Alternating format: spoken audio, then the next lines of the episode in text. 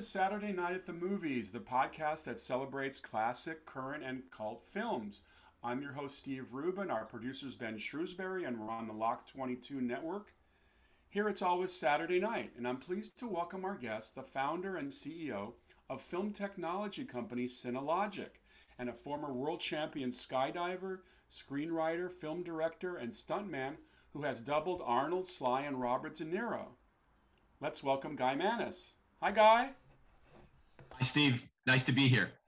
Glad to have you. Um, you're, I get scared even li- hearing the word skydiver, and you've you've done thousands of jumps. Uh, we'll get into that in a minute, but usually the first question I ask my guests is going back to when they were a little kid what was your first exposure to movies? Did you was your family a movie going family? Did you ever go to the movies when you were little?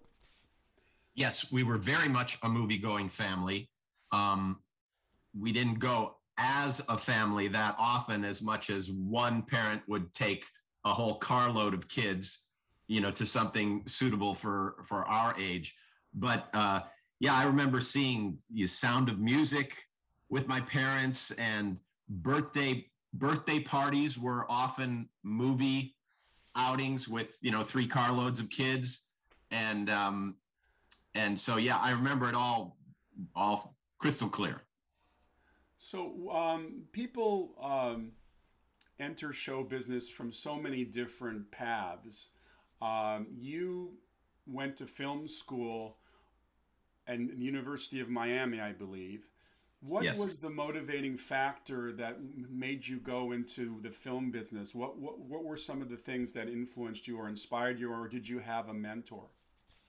Uh, I didn't have a mentor at that time, and I, I definitely remember picking University of Miami for all of its you know benefits before I chose the film program. So I was more tuned in on you know what they used to call suntan U, um, and, and then it became okay. It's time to pick a major, and my brother and I started thumbing through the uh, the program that they had, and uh, you know I came across the cinema program. I didn't even know that they had such a thing, but of all the majors that you could list, that was the one that reached out to me. So it was it was purely one of those, hey, I've got to study something choices, why not choose something that I know I already love? And uh, from the very first day, they started showing me, you know, the whole behind the scenes aspect, um, which I had never even considered before. You know, how somebody made that, how did they get that shot, who wrote that? Never even thought about that as a high school kid, but uh, became acutely aware of it my freshman year of college and just fell in love with the whole industry. Well, it's kind of unusual for there to be an undergrad film program. Generally, they're post grad, so that that was a bit unusual. What are what are some of your memories of the film program? Anything that stands out in your head in terms of impacting? Well, they had they, they were really ahead of their time there at, at the University of Miami. I, I don't think any of my professors had you know amazing Hollywood credentials or anything, but but they did know uh, how to break this stuff down for us. And the other thing that the cinema program offered was it was actually kind of a dual major where you were male you were majoring in drama with all the with all the theater kids and you were also had this film and television program where you got to tinker around with cameras and lights and microphones and editing things like that. So it was it was really comprehensive and they they sent us around to a lot of different uh, parts of the campus and everything for these different disciplines but it all came together really nicely. On my very first movie was wasn't until years later uh, the movie cliffhanger a big stallone action piece. And uh, you know I, I, had it all figured out. It was it was a, a wonderful education. No, I envy you that because um, I, I went to UCLA as a history major and I didn't really know anything about film. I was a film goer, but if I'd known there was a film program, which there probably was, but I, I wasn't as aware of it, I actually went into journalism writing for my college newspaper, so becoming a writer from that angle. So when you got out of college, Uh, what was your first move? My first move out of college was straight into the world of competitive skydiving. Uh, skydiving was something that I fell into in college. No, no pun that, that, I uh, fell into, and it was starting to occupy more and more of my time to the point where there were times when I wondered whether I was going to graduate at all because I had been bitten so thoroughly by this skydiving bug. Um, but fortunately, I was able to bring the skydiving into my junior and senior year films. And so those scored me A's in my films, not because I was a particularly brilliant filmmaker, but because I had better action on the screen than everyone else who shot their roommate in their dorm room or something. I had something, you know, big and and uh, eye popping uh, back then, and so uh, it, it it all worked out well. So, um, not being a skydiver and certainly looking at somebody who who is it was very much part of your life. Describe the the experience of your first skydive. My first skydive was total terror. And back in those days, you wore, you know, big heavy army boots and a big uh, motorcycle, you know, clunky motorcycle helmet. And you jumped out, and your parachute was opened almost instantly by what they used to call a static line. So there was no extended free fall. And then when you landed, the dirt and rocks flew up in the air, and you know it, it wasn't uh, it wasn't the clean, cool sport that you see James Bond do in his movies. It was it was very much the old paratrooper kind of uh, dynamic. Uh, but it scared me so absolutely that that is what drove me to go back again and again and again. So I really was never trying to conquer the sport of skydiving as much as I was trying to conquer my own fear. And when I finally got the the fear under control after about maybe 20 jumps, behind that, I discovered that there's all these skills involved that have nothing to do with whether you're going to survive or get hurt or anything like that, but just to be, uh, just to uh, exist in the world of these athletes. And so it became then like other sports that I enjoyed, where I just wanted to do it because I wanted to be good. Wow. I mean, um, being a James Bond historian, obviously there's been a number of skydiving moments in, in the movies. Um, the most well-known one, of course, is the opening to Moonraker, where James Bond gets thrown out of a, of a jet without a parachute, but then he maneuvers his body in this way of actually being able to to to control his movement. I mean, my my sense, if I, I fell out of an airplane, I would be all arms and legs in all different directions, but Bond uh, or whoever was stunt doubling him maneuvered his body and put their arms in a certain way, and they became like a, a, a an airplane and that's something you obviously learned. Yep, and I also came to know those two stuntmen. That was uh, B.J. Worth was the bad guy who had the parachute until Bond caught him, and then uh, what was his name? His name was his, I know his name was Jake, and I can't remember his. Oh, I his, think it's Lombard. Jake Lombard, yes, Jake Lombard, and we ended up doing lots of projects, movies, commercials, and everything uh, since then. So as if, as I recall, when I, I, maybe this is just a trainee person, but you have a you have a parachute and you have an auxiliary parachute. Is that standard up in most flights, or do you or some people jump with just one? There's there's a new crop of young base jumpers who jump with ju- uh, base jumping is when you jump off of a cliff or a building or an antenna, you know, something like this and there's a new crop of base jumpers who don't use reserve parachutes anymore.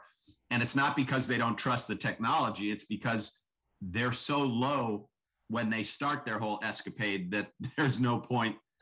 You, you wouldn't have time for a reserve parachute, uh, you know, even if you needed one.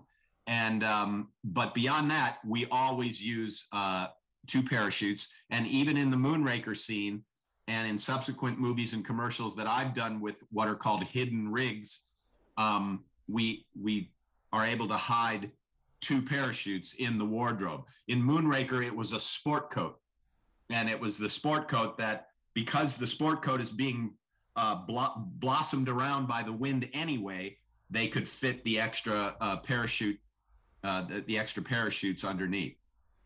In all of your time jumping, have you ever had to deploy a second chute? Yes, about a dozen times in in almost you know in in over eleven thousand jumps. Wow. which of course is why we have it it's not uh, it's not considered a emergency procedure as much as it is just a, a kind of a part of business uh, when you have a flat tire on your car you pull over to the side of the road and you pull out your spare we think of it the same way incredible, incredible. I um now are, now are you still jumping? Yes. Yes, we spend a lot more time in wind tunnels these days because they're they're so convenient. You can show up at one of these uh, wind tunnel facilities. Have you seen these? Uh, it's like a vertical Yeah, they- silo. Right. They, have one at Universal Tour. Exactly. And now they're everywhere. They're all over the country. And so you can go to one of these and you when you schedule that day of flying with your friends, you don't have to worry about uh, you know weather problems or anything like that. You know that you're going to go in and get your free fall experience. And so we do a lot more wind tunneling than we do skydiving these days simply because it's so convenient.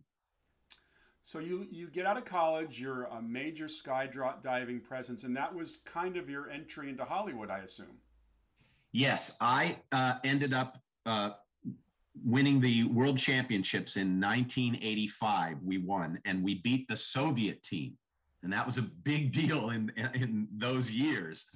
And beating the Soviet team landed me three guest appearances on the old Merv Griffin show. You remember the Merv Griffin Oh, show? sure. Now, now back up a second. Uh, what actually is involved in a skydiving competition? What are you trying to achieve? Right. Our event was called uh, the four way division, where a team of four jumpers jumps out and they build a series of formations. So they all hold hands in a circle, and we call that a star. And then as soon as you've completed that star, you let go, and everybody turns sideways, and we build what's called a donut. And then one guy faces away from the rest of the team, and the rest of the guys, glo- you know, glob on, and we call that a diamond. And so you race through this set sequence of formations. And then the Soviet Union team goes and they race through the same sequence of formations. And so it becomes how many formations can you build in the 35 second allotted working time? 35 seconds? 35 seconds for the four way event. Yes. oh, that's wonderful. That's wonderful. Um, so you were on the Merv Griffin show, and are you now are you now living in California or are you still living in Florida? Still, still here in Jupiter, Florida. We're about to get hit by a hurricane in a few hours, and um, but the the Merv show brought me on there as kind of the instructor to the stars, where I would take a celebrity for a jump and show them being scared out of their wits, which made for great television for Merv's show. And Merv had a uh, fledgling film division that he was trying to get off the ground in those days. And so those shows scored so well with his audiences that he said, Do you have a skydiving script that you could write us? And so I joined Merv's writing team. And our first movie was called Drop Zone, uh, a Wesley Snipes picture that uh, came out a few years later. So it's funny. They tell you how you have to move out to LA you have to you know wait tables or park cars for 10 years before your script gets sold i showed up typed the end and had a sale the next week and we went straight into a big budget you know film production i'm very very lucky Well, if you come into town with a unique skill, I think people pay attention. And whereas there's 90 handlers for every star, when you have that skill, you are able to interact with people right away, which is great. I mean, these days, trying to reach out to actors and access them for projects, it's uh, it's like swimming the channel. You really have to go through a lot of obstacles. I was very lucky because in uh, a few years before the Drop Zone effort, I had made my first documentary. And it it had done fine. It aired on the A and E channel, was a cable channel back then. I think it's still on the Arts and Entertainment Network. And so I had this calling card of this 30 minute uh, VHS tape of, of my documentary. And so everyone that we took uh, the drop zone idea to said no. And then we showed them the tape and they reversed their decision. And this went right up the ladder all the way to Sherry Lansing at, at Paramount, where every vice president and senior executive vice president, all the way up to her, everyone said no. Everyone saw the documentary. Everyone diverse, reversed their decision, including Wesley Snipes. He said no. And then he saw the video. He said, okay, I get it now. And the video included wind tunnels. It included tandem jumping, which was, you know, the the new thing that I had brought to the Merv Griffin show, and uh, all the different aspects of skydiving were all crammed into that little um, little half hour show, and it it helped propel the script to a green light. I'm trying to think of um, the movie about the surfers that has some skydiving. Point Break. Point, Point Break. Break. That, that, that, but that was you didn't work on that. No, but my my team Cinelogic, the team that I captained today, my, some of my some of my guys did.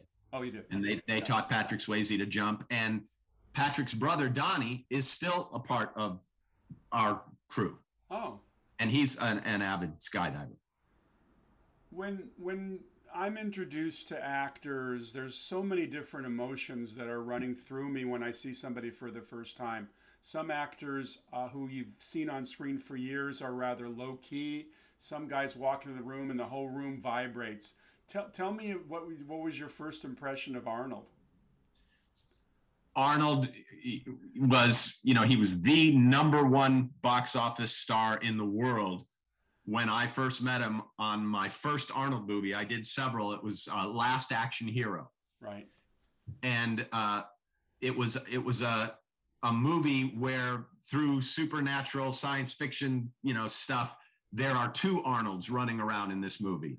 And in one scene, one of the Arnolds tackles the other Arnold into uh, a bunch of people sitting in a, at a, in a theater at a, at a big you know uh, banquet or something or, or a big uh, awards ceremony and so i was one of the stuntmen whom arnold was tackled into my lap and so when you have arnold falling into people's laps with the hard cha- arms of the chairs you have to have trained stuntmen in there who can look like they're being splattered by arnold but are in fact catching him and spotting him so that he doesn't get hurt. And so that was my my first exposure to that whole world. And that my first night there, we all went with Arnold to the gym and worked out.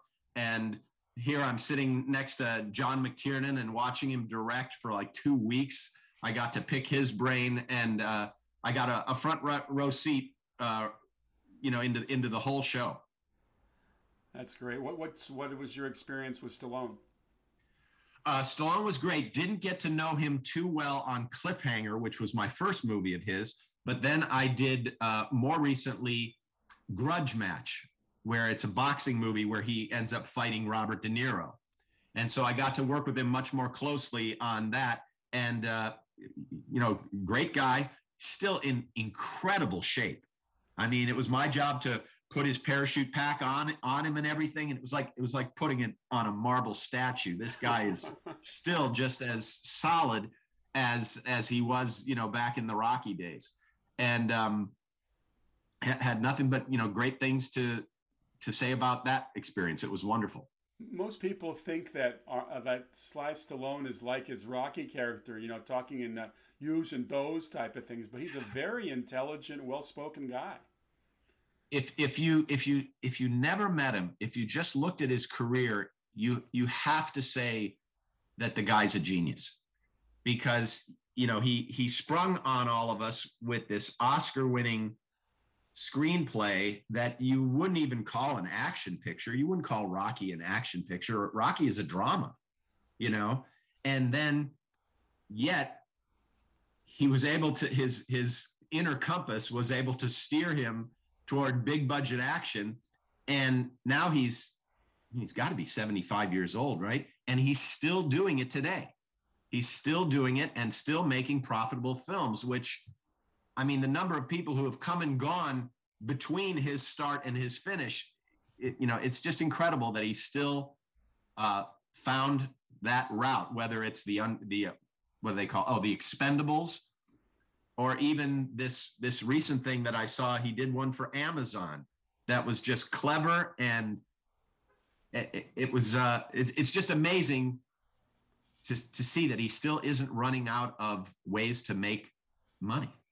It's interesting. The whole concept of movie stars doing action, you know, it's the, well, when Hollywood abandoned the contract format and started dumping their exclusive contracts with actors back in the 50s, um, nothing has really entered that space since. So basically, actors come from wherever they come from, and they're not nurtured by the studios. They're they're hired by the studios, so they have to find their ways.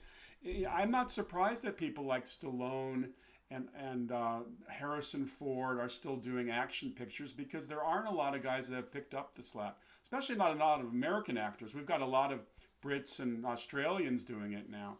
Now you've gotten heavily involved, uh, not only from your producing, you've got now involved in technology. Tell me a little bit about how, uh, how this whole idea. I know you, we're going to talk about the previs and the way that you want to revolutionize the business. How did this all first come up to be with you? Because you were an active stuntman and a director. Uh, how did that come about? It, it all came about um, through skydiving, like everything in my life, centered, centered around the skydiving.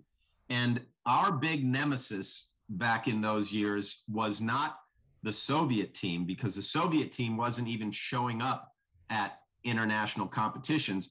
Our nemesis was the US Army team, the Golden Knights, they were called. And they were professional jumpers who got paid to make like over 800 jumps a year. So they had all of this cumulative time in these formations that we couldn't ever hope to match with with our budget, our personal pocketbooks.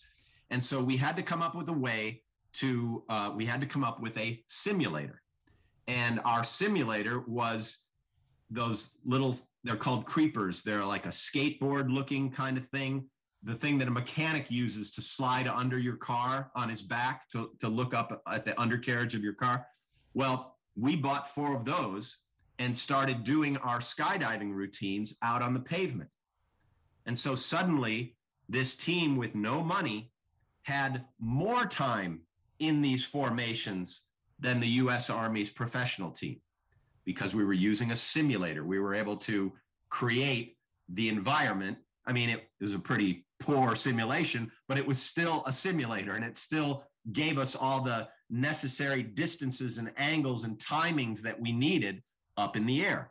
And so that lesson stuck with me uh, the idea that any kind of realistic uh, practice that you can get is better than trying to make things up at the last second. And so when we switched over to the movie industry, we had already started playing around with computer drawn images for our skydiving. And so on my very first movie, Cliffhanger, you know everybody's screaming and yelling at each other about the cost and and uh, the the safety factors and all these things and I w- my team immediately knew these guys should be using their computers to figure all this stuff out rather than trying to figure it out on the shooting day and so we knew we knew right away what their problem was we didn't know that that our solution could apply as well as we've found that it has. At first, we thought, well, we we have a better way to make skydiving scenes, but it might not apply to all these other kinds of action. But then as we got deeper and deeper into the game, we said, no, our system is actually better for all kinds of action. And then we started wondering, well, do you think this could be used for the dialogue scenes? And we started experimenting with that with some pretty good actors, and it worked really, really well. It allowed us to focus our limited resources on the shots that we knew were already going to be a part of the finished edit rather than wasting nine tenths of your budget on shots that aren't going to survive the edit.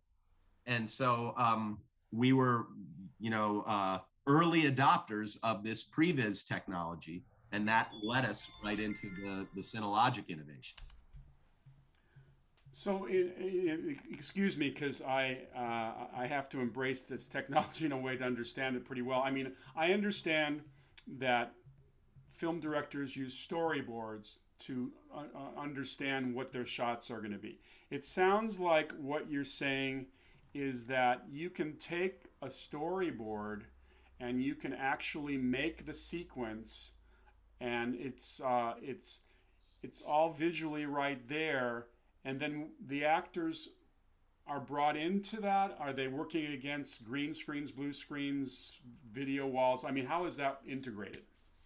Right okay so first uh, to, to understand what previs technology is just imagine the most ex- the, the newest most expensive video games that are out there you know the image is not good enough to show an audience but it's pretty real i mean you you can see distances and angles. And if you change the lens, the, the virtual lens of the virtual scene, the results are, you know, are authentic, they're photorealistic.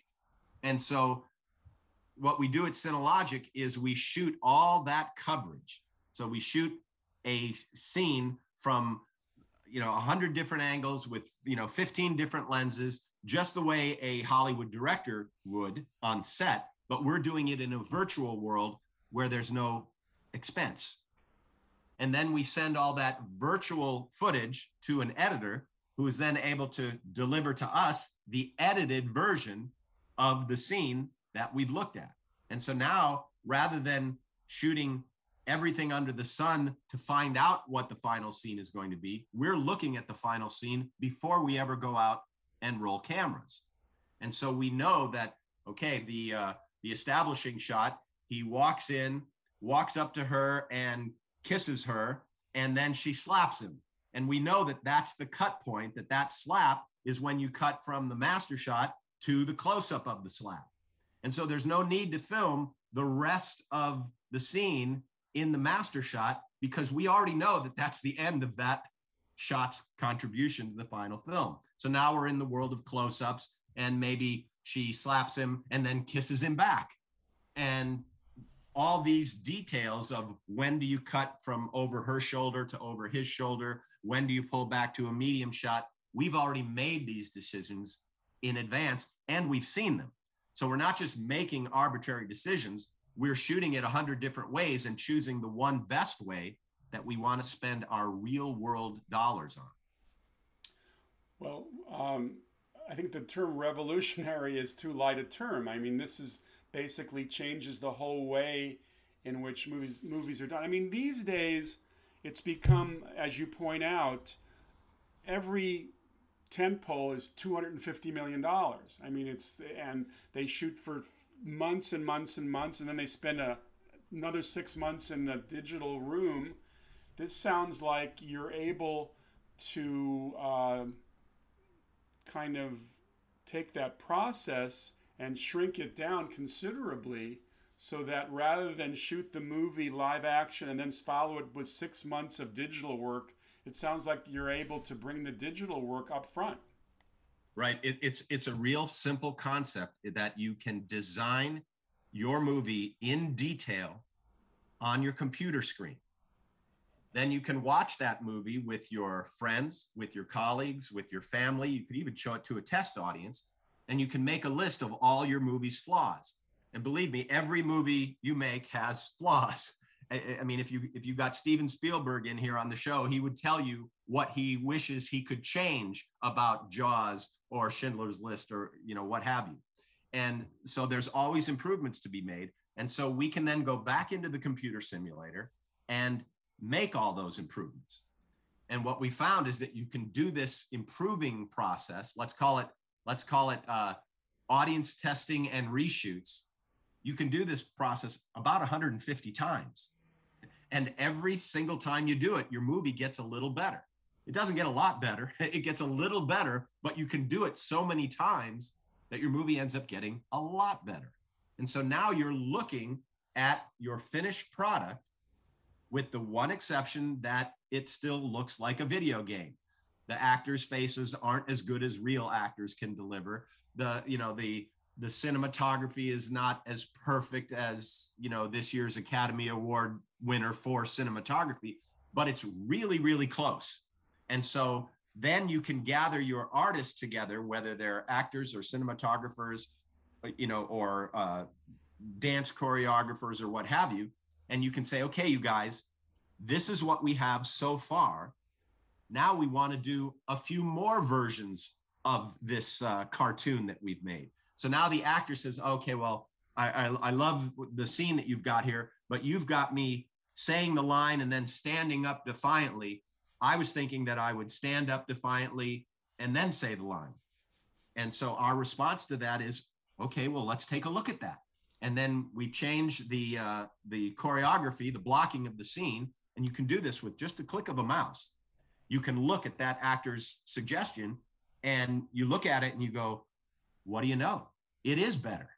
His idea is better." So now you throw out your previous version, and now you've got this new version where the actor is uh, the actor as the as the keeper of the character has got his improving little innovation built in there and then the cinematographer does the same thing and the uh, costume designer does the same thing uh, now hang, and, hang, hang, on one second because you're saying the cinematographer does this thing if you like let's say for argument's sake we're doing a sequence on a sand dune and you've got sly stallone doing a sword fight battle with some arab chieftain so you're on this sand dune and you've created this digitally with your previs technology. So you you actually haven't gone out to a sand dune in Arabia. You've gone into the computer and created this virtual world like you do with a video game.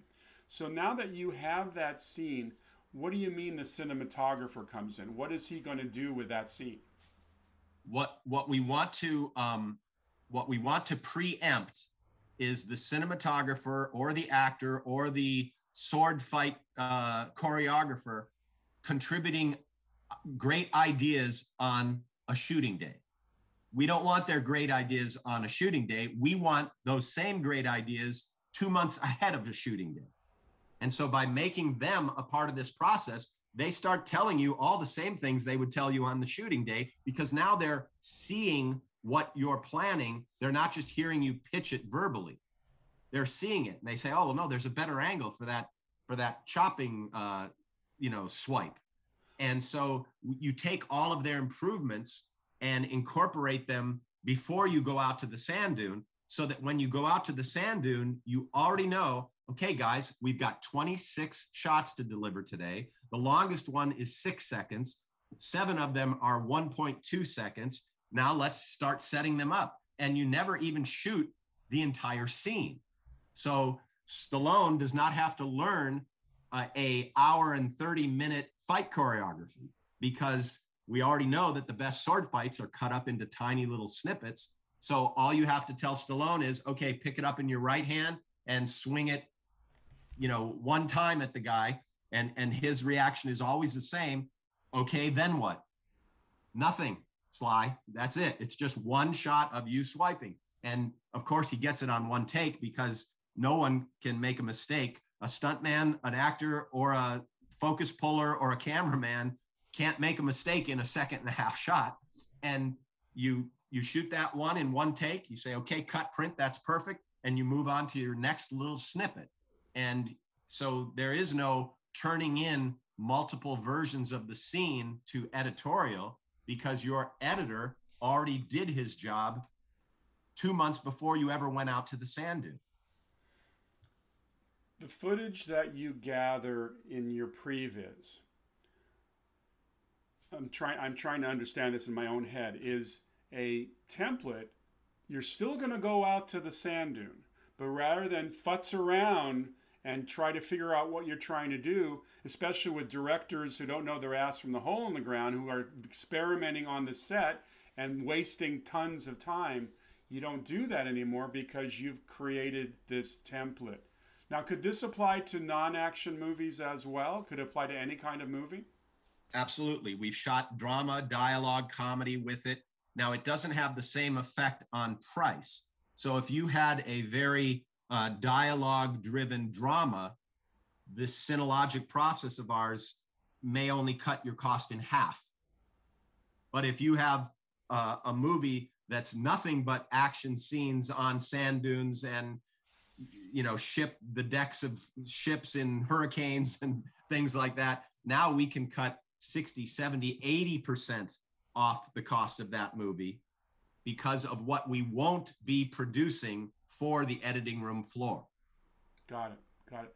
So um, how many times have you actually i mean you've actually done this previs for certain movies. Uh, you've been doing this for how long? Uh, we started we did our our first time with the modern technology was a, uh, an arnold film called eraser in 1996 and for that uh, for that scene we were nominated for the, of course they don't give oscars to arnold schwarzenegger movies but they do give mtv best action scene awards. And if you look back through the history of those nominations you can't get those nominations without spending over $5 million so all the movies that have all the scenes that have ever been nominated for that particular award cost $5 million we turned in two scenes uh, using this method. One of them got that uh, that MTV nomination, and we did it for 180,000. And they only gave us Arnold for two hours. And if you if, if you know you know your way around a film set, you know that no one can shoot an action scene with two hours with the movie star.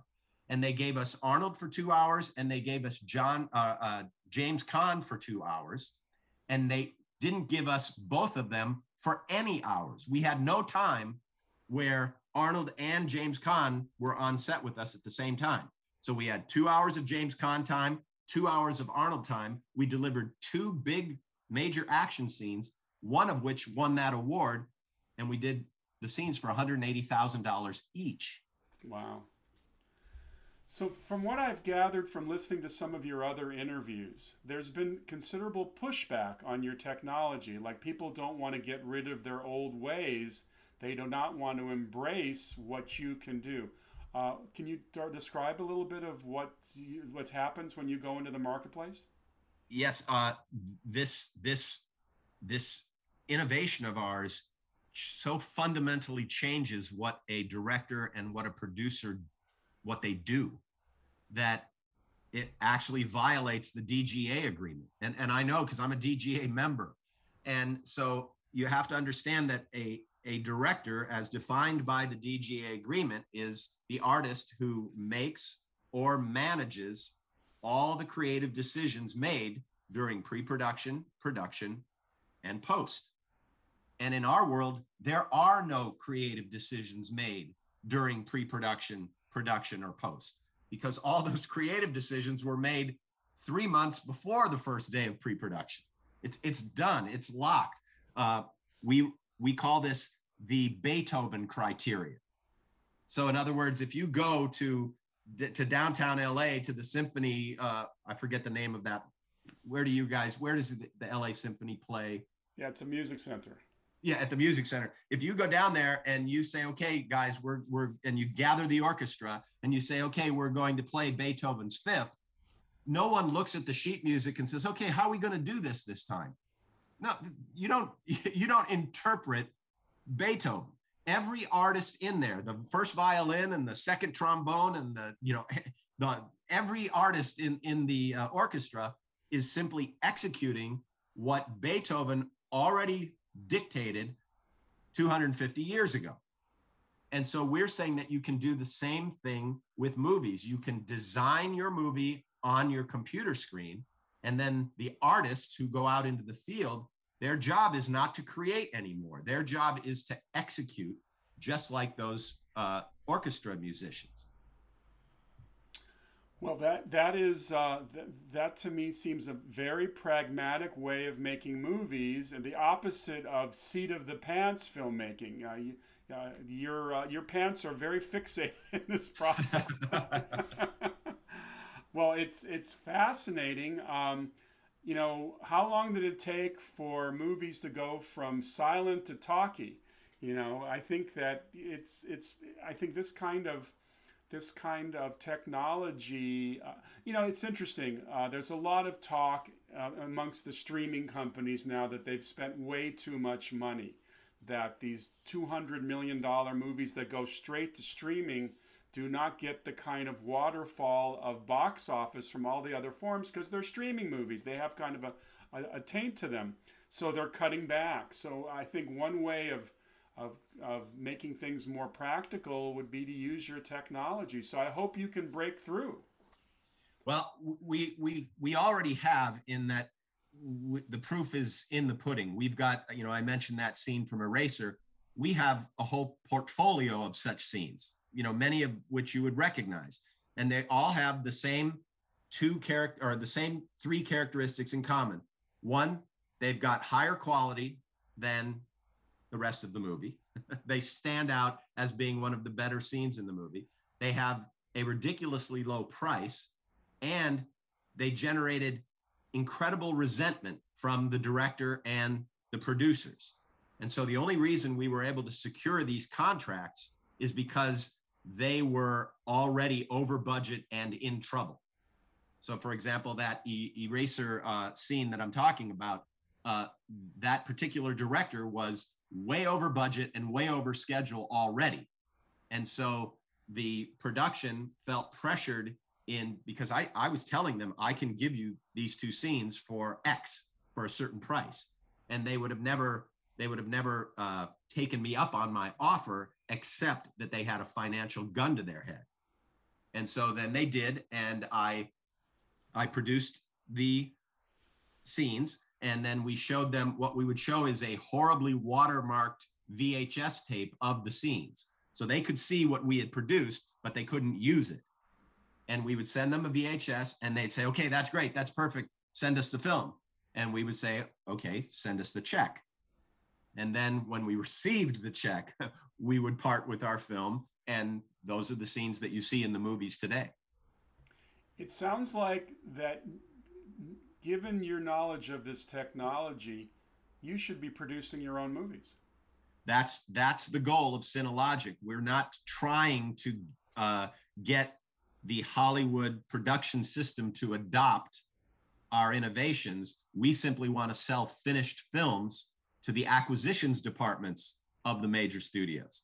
And you know, the acquisitions departments, they don't care how you made the film. They judge the film based on its merits and we're we're perfectly happy with that kind of arrangement.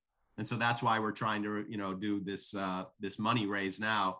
I should say that we're on startengine.com slash cinelogic if anyone out there wants to become an investor in cinelogic but the goal is to raise our own capital make our own movies and then simply sell them uh, to the majors. And what budget range do you envision your movies being made on we would want to make uh, every every movie we make should be over a hundred million dollars in terms of its look. But you have to understand that we can hit that 100 million dollar look for less than 20 million. So we're we're making 100 to 200 million dollar movies but we're spending 20 to 40 million to get them Wow, that's and that's that allows enough margin for the studio to buy them from us at a tremendous discount, and yet we still have a tremendous margin uh, because of our costs. Well, that's great. That's great. Well, I I I think you're going to find your way. This technology, this cost-saving manner, is so timely with the business being what it is that I can't see it not succeeding it it it really has incredible uh, ramifications for everything. Here's here's a fun one to lay on you. Okay, so you've you've got your action movie, and it's all laid out for you on your computer screen. And if you study action movies, you know that the average shot length in an action movie is about 2.8 seconds. So there's no 30 second performances in a big budget action movie. They cut from one angle to another very rapidly. And so when you know where those cuts are, you don't shoot long performances anymore. You shoot little tiny snippets.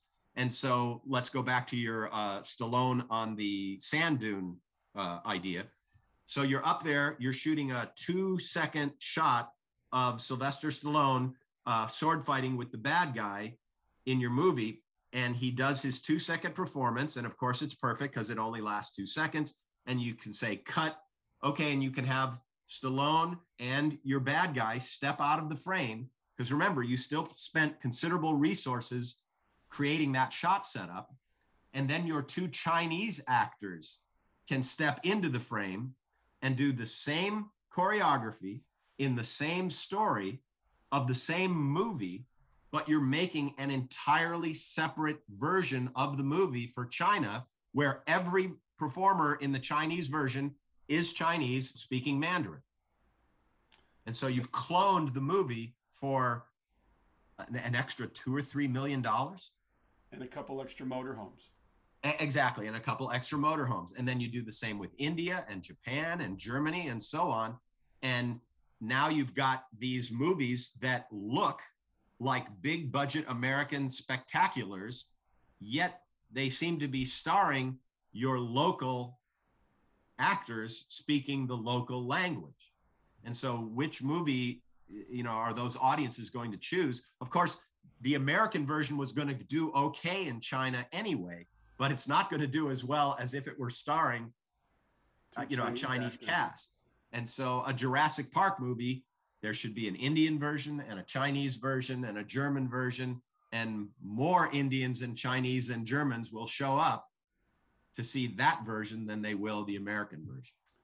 We talked when we first talked, uh, Guy, about the video wall, the wall technology that is per- permeating Hollywood now, where you can shoot these heavy special effects movies literally on a soundstage, and the soundstage is not necessarily an interior. It could also be a desert or a ruined city or wherever these special effects laden movies do. Is that kind of, would you be doing that kind of technology as well?